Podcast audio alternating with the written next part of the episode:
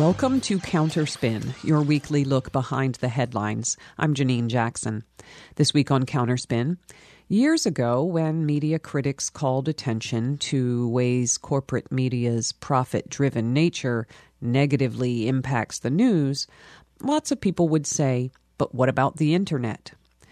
Nowadays, folks seem to see more clearly that constraints on a news outlet's content have little to do with whether it's on paper or online, but who owns it, who resources it, to whom is it accountable.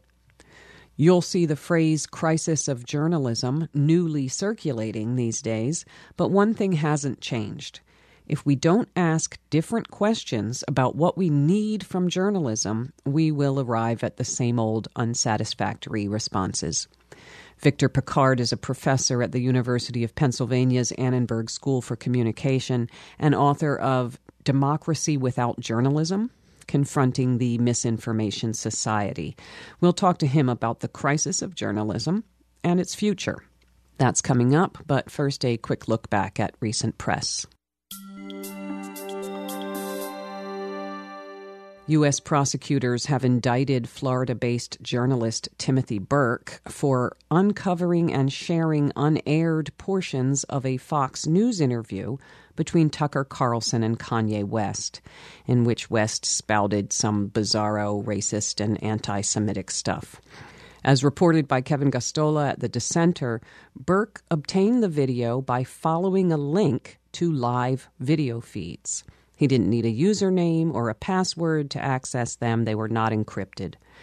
Nevertheless, Fox claimed they were hacked, and the FBI raided Burke's home, took computers and electronic devices containing information he was working on for other stories, and he was charged with engaging in a conspiracy to defraud the U.S. government, violating a federal wiretapping law, and committing multiple offenses in violation of the Computer Fraud and Abuse Act. The Freedom of the Press Foundation condemned the charges, noting that seizing news gathering materials from a journalist is a prior restraint that stops the journalist from publishing news, which is why it almost always violates the Privacy Protection Act and the DOJ's own policies. The government response has been that Burke, like Julian Assange, by their definition, is not a journalist. Because, well, they say he isn't. Because they don't define journalism as an act of collecting and disseminating information that is in the public interest, but as joining some sort of card carrying club whose membership they can police. This unfolding case has implications for all kinds of people cop watchers, whistleblowers, but if legit reporters think they aren't in it, they're probably thinking wrong. As Gosztola writes, this prosecution sends a clear signal to the news media that prosecutors will not hesitate to aid a powerful or influential corporation in suppressing investigative journalism. And all of this to protect Kanye West?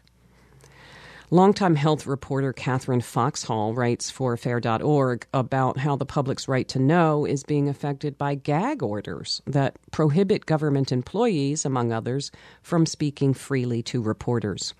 It's called censorship by PIO for the Public Information Office, to which media inquiries are routinely directed. That forced notification of higher ups is enough to keep many workers from talking about anything that might displease the boss. A former head of the Centers for Disease Control said that controls on the agency got tighter with each White House, starting with Ronald Reagan. Because even though tightening access was often politically driven, there seemed to be no adverse political impact.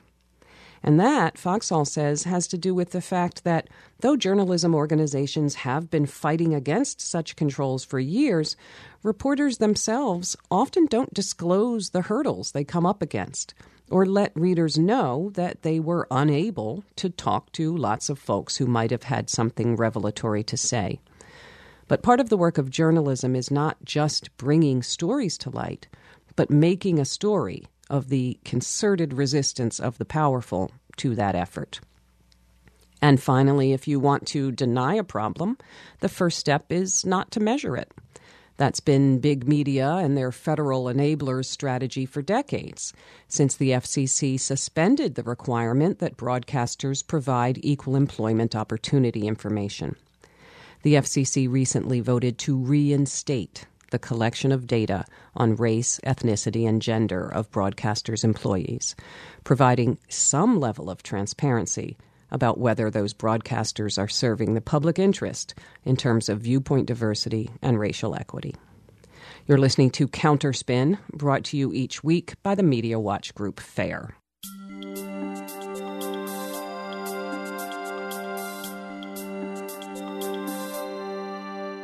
The fact that every news program is peppered with advertising, even on public broadcasting, that the newspaper, you hope, will give a fair accounting of, for example, economic inequality, will bring you that story next to an ad for $2,000 shoes. The fact that the cost of learning about the world means sifting through mountains of media designed to get you to buy stuff via outlets that are themselves owned by massive profit driven corporations, well, for many of us, that's just how it is. But it isn't how it is everywhere or how it's always been, or how it has to be. Changing things isn't just a matter of policy or law, but of reimagining the role of journalism in our public life. Victor Pickard is professor of media policy and political economy at the University of Pennsylvania's Annenberg School for Communication, where he co directs the Media Inequality and Change Center. He's the author, most recently, of Democracy Without Journalism Confronting the Misinformation Society from Oxford University Press. He joins us now by phone. Welcome to Counterspin, Victor Pickard. Thanks so much for having me, Janine. Well, I guess I'll ask you to start by just outlining what you see as the core troubles with what we've got now, the current media landscape. What sets it on a course that runs afoul of democracy or democratic aspirations, as I say? Well, there are so many troubling signs right now. It's difficult to know exactly what to focus on. But to speak in really broad strokes, I would point to the massive recent layoffs, especially in our newspaper industry. The LA Times recently cut over 22% of its newsroom. Before that, the Washington Post had cut about 10% of its employees. And these, of course, are both billionaire owned newspapers. Until recently, they were considered the success stories in our new, uh, very you know, challenging digital age for, for journalism. But I think this all points to a bigger picture. In many ways, what we're seeing are the continuing death throes of an industry that's reached a point of no return. And if we turn back to 2005, and of course, at that point, it's not as if we were living through a perfect golden age for journalism, but since 2005, we've seen about two thirds of our newspaper journalists and about a third of newspapers disappear. Um, and this is creating vast and expanding news deserts where tens of millions of Americans have access to little or no local news media whatsoever and it's creating all kinds of problems for any semblance of democratic self governance. And of course, when we're talking about the newspaper industry, it's not as if it's just about nostalgia, but it happens to be the primary source for most original news and information and original reporting that permeates through our entire news media ecosystem. So when we lose newspapers, we lose local journalism, and that's a tragedy for all of us. I think many folks might think, oh, I don't even read the newspaper, but the work that newspapers do then shows up on television and on radio and you know you maybe it's the behind the scenes investigation the actual reporting and you think well I don't read the paper so it doesn't affect me but of course it obviously affects the whole climate of what we know what we know about what the government is doing, what we know about is, is happening around the world, right? So you don't have to read a paper to be to be affected by this. Exactly. I mean, even hearing you know word of mouth information from our neighbors, or gleaning uh, you know commentary from various social media feeds, or looking at cable television. If you listen closely, most of the original news and information still traces back to the beleaguered newspaper industry. And of course, things like, you know, what's happening with the local school board or city hall or our state legislatures. These are all beats that traditionally and historically have been covered by newspaper reporters, and those beats are rapidly disappearing. Well, I do think that folks can see if they're looking the layoffs and the closing of outlets. And as you mentioned, lots of people live in kind of flyover towns, you know, where they can get news from the nearest big city, hundreds of miles away, but there's nothing local and serious. Uh, in a recent piece with NYU's Rodney Benson, you take issue, though, with what some folks have presented as the, the savior, as a way forward, namely benevolent billionaires. That's right. And, you know, there's long been this kind of wishful thinking that, okay, if the advertising model for supporting journalism is no longer viable, and if people aren't paying enough for their news and information, then maybe we can look to these so called benevolent billionaires to swoop in and save the day. And at best, they were always expected to maybe save a newspaper here and there. Um, but even those hopes are proving to be ill founded. And even billionaires face various kinds of sticker shock when they're losing tens of millions of dollars a year on their pet projects. So I don't think, I mean, this was never a systemic fix to begin with, right. but I don't think that they can even save, you know, uh, some of our major newspapers as was previously hoped. Well, let's turn to the, the forward looking, I guess. Um, you talk about non reformist reforms, which I, I love that language, um, and, I, and I'll ask you to kind of say what you mean there. But I also wanted to just kind of throw in there are there lessons or models from other countries that could be meaningful here? I do think it's always useful to look internationally and also historically, you know, some of our own experiments that we've tried here in the US to expand our imagination about what's possible, to glean best practices. And I think at the very least, we can point to some, uh, actually, many democracies, most democracies around the planet fund robust public broadcasting systems, public media systems, which I think is always a good conversation starter to at least begin imagining what might our public media system look like if we start living up to global norms and actually funding our, our systems accordingly. But then also to look at how countries like, you know, Norway and Sweden, some of the Western and Northern European countries are directly funding their newspaper industries or at least indirectly subsidizing them.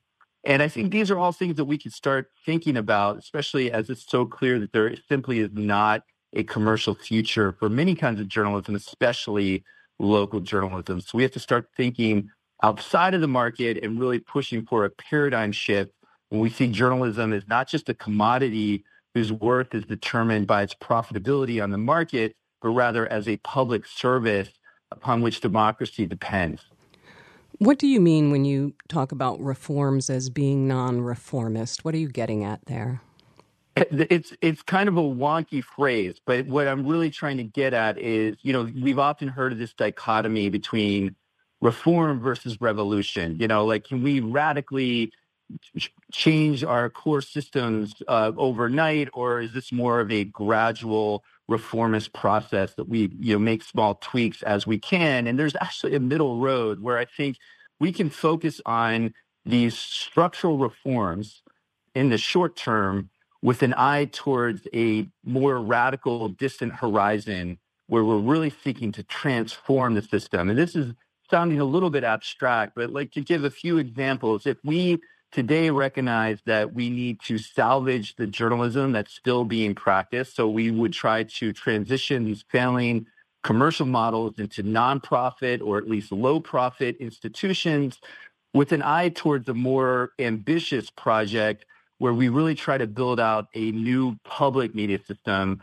So a system that's not reliant on benevolent billionaires or other forms of private capital, but instead is reliant on public financing that's federally guaranteed, but locally owned and controlled and governed. And I think that's what we need to place on the horizon to have this sort of long term, might take decades to get there, but to really have that as our North Star instead of constantly reacting to whatever problem is arising at the moment.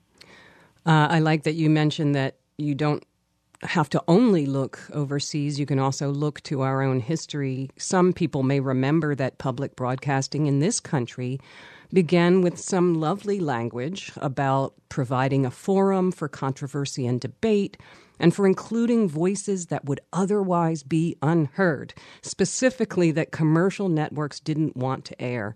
So, in other words, public media weren't intended to be a more educated version, you know, a less shouty version of the same perspectives we got from commercial media. They, they didn't write the Public Broadcasting Act so we could get masterpiece theater. Um, but we know it lost its way with a congressional short lease for funding. So now we have PBS programs bringing us stories about weapons while being sponsored by Lockheed Martin. Um, you've already started to tell us about your vision of what public media could look like. I, would ask you to expand on that, but also, we know that as Americans, we're told to hate the government, private is always better.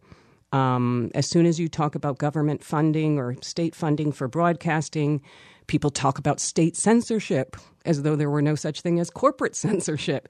You know, um, but but talk a little bit more about what your vision of public media could be. That's right. And, and to get there, I, I, will hit on a couple of points you just mentioned in passing, which is this notion that the government isn't involved in our media system. Right. It's a libertarian fantasy. I mean, it, the government is always involved in our news and information systems. But the question is, how should it be involved? Should it be serving corporate interests or should it be serving public interest? And that's really, as a democratic society, a question we should always be grappling with and trying to design our news and information systems so that they are privileging democracy over profit imperatives. And if you look at our history, public media subsidies are as American as apple pie, going back to the postal system, which initially was primarily a newspaper delivery infrastructure that we heavily subsidized. In today's dollars, it would be tens of billions of dollars towards disseminating news and information to far flung communities across the country. The same was true for broadcasting, for the internet that came about through massive public subsidies. And certainly, uh, you know, looking at our promise or lost promise of public broadcasting, that was always meant to be an alternative, a structural alternative to the commercial system, to this systemic market failure that's always there with commercial media outlets. So I think we need to recover that initial mm-hmm. ideal and really try to not just build out and, and redesign our public infrastructures, but entirely reimagine them. We could be using post offices, libraries, public broadcasting stations. These all could be outlets to serve as these public media centers where every community across the country would have its own anchor institution of newsrooms that look like the communities they purportedly serve, make sure they're owned and controlled by journalists and community members themselves. So these, this is the kind of non-reformist reform mm-hmm. vision that I think we should be working towards. Again, it's not happening tomorrow or even next year, but that's something we need to work towards. It's interesting the the idea that government somehow is not involved um, in the yeah. the media that we have. I seem to remember Bob McChesney saying something like, you know, when when the government gives out broadcast licenses, they aren't setting rules; they're picking winners. That's right. Yeah, I mean those licenses are essentially you know monopolistic privileges for these corporations to use the public airwaves, and that's a tremendously valuable public resource that we all should be able to benefit from. And, you know, this is just one example of where we really need to take media out of the market. We need to separate capitalism and journalism, which was always a very troubling union, to say the least.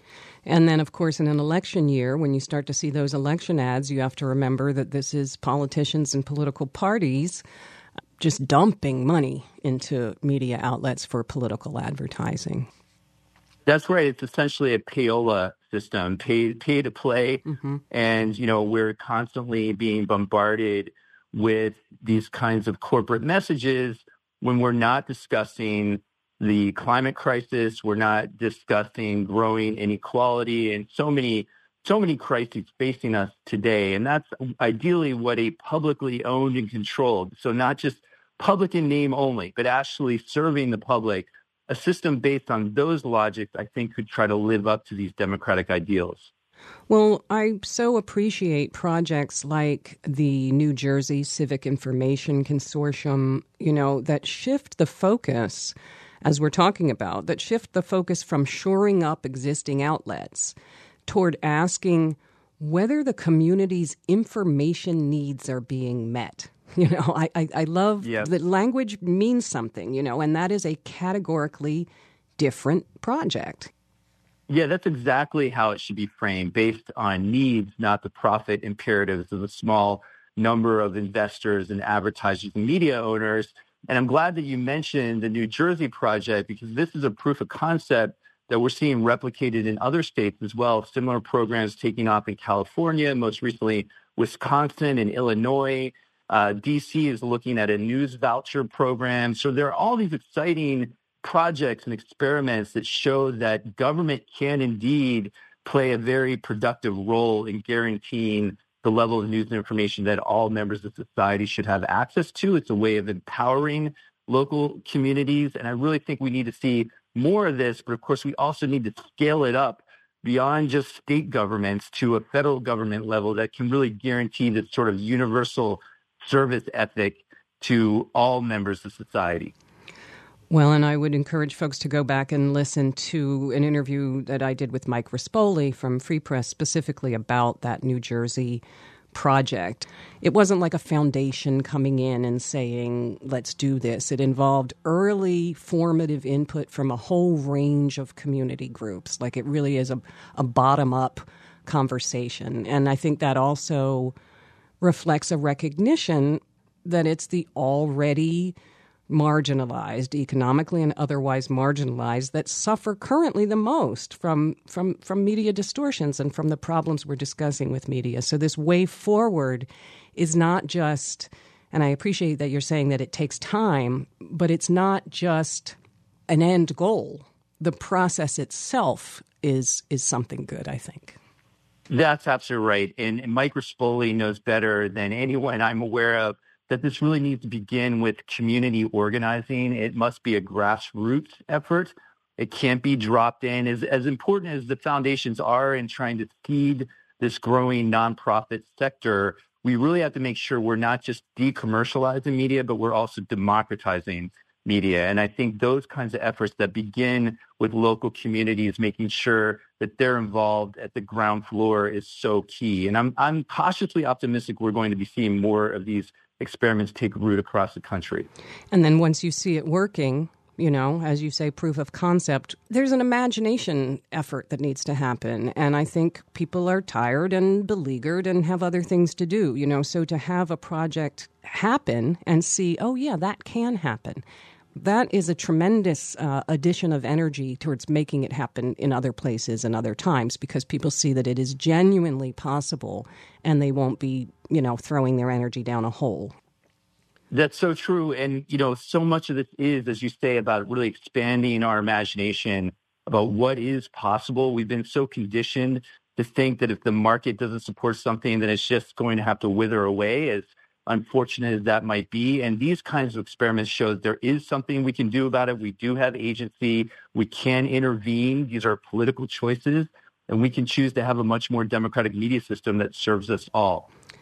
Well, let me ask you finally, it might sound a little bit afield, but I don't think so. The subhead on the book is Confronting the Misinformation Society.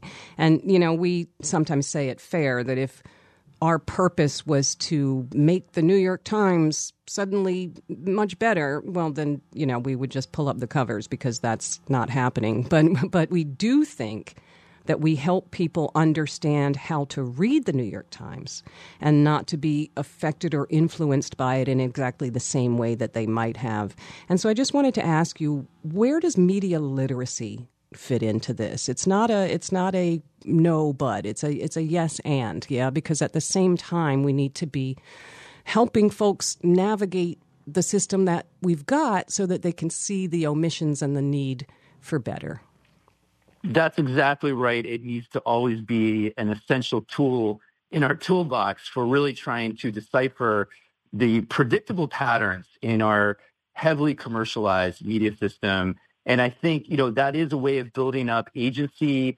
It's not going to structurally transform the entire system. But I think if we understand the structural critique that we see the political economy behind these news outlets, we understand what are the commercial logics that are driving them to tell these kinds of stories and not others, to talk to these people and not other people. I do think that that is so important for us to do. And that's certainly what I've dedicated my career to doing. And I'll continue doing my best to try to really cultivate this critical consumption of our news media. We've been speaking with Victor Pickard. The book, Democracy Without Journalism, is available from Oxford University Press. And you can find the piece, Saving the News Media Means Moving Beyond the Benevolence of Billionaires, on theconversation.com as well as Common Dreams and, and various other places. Victor Pickard, thank you so much for joining us this week on Counterspin. Thank you, Janine. It's so great talking to you.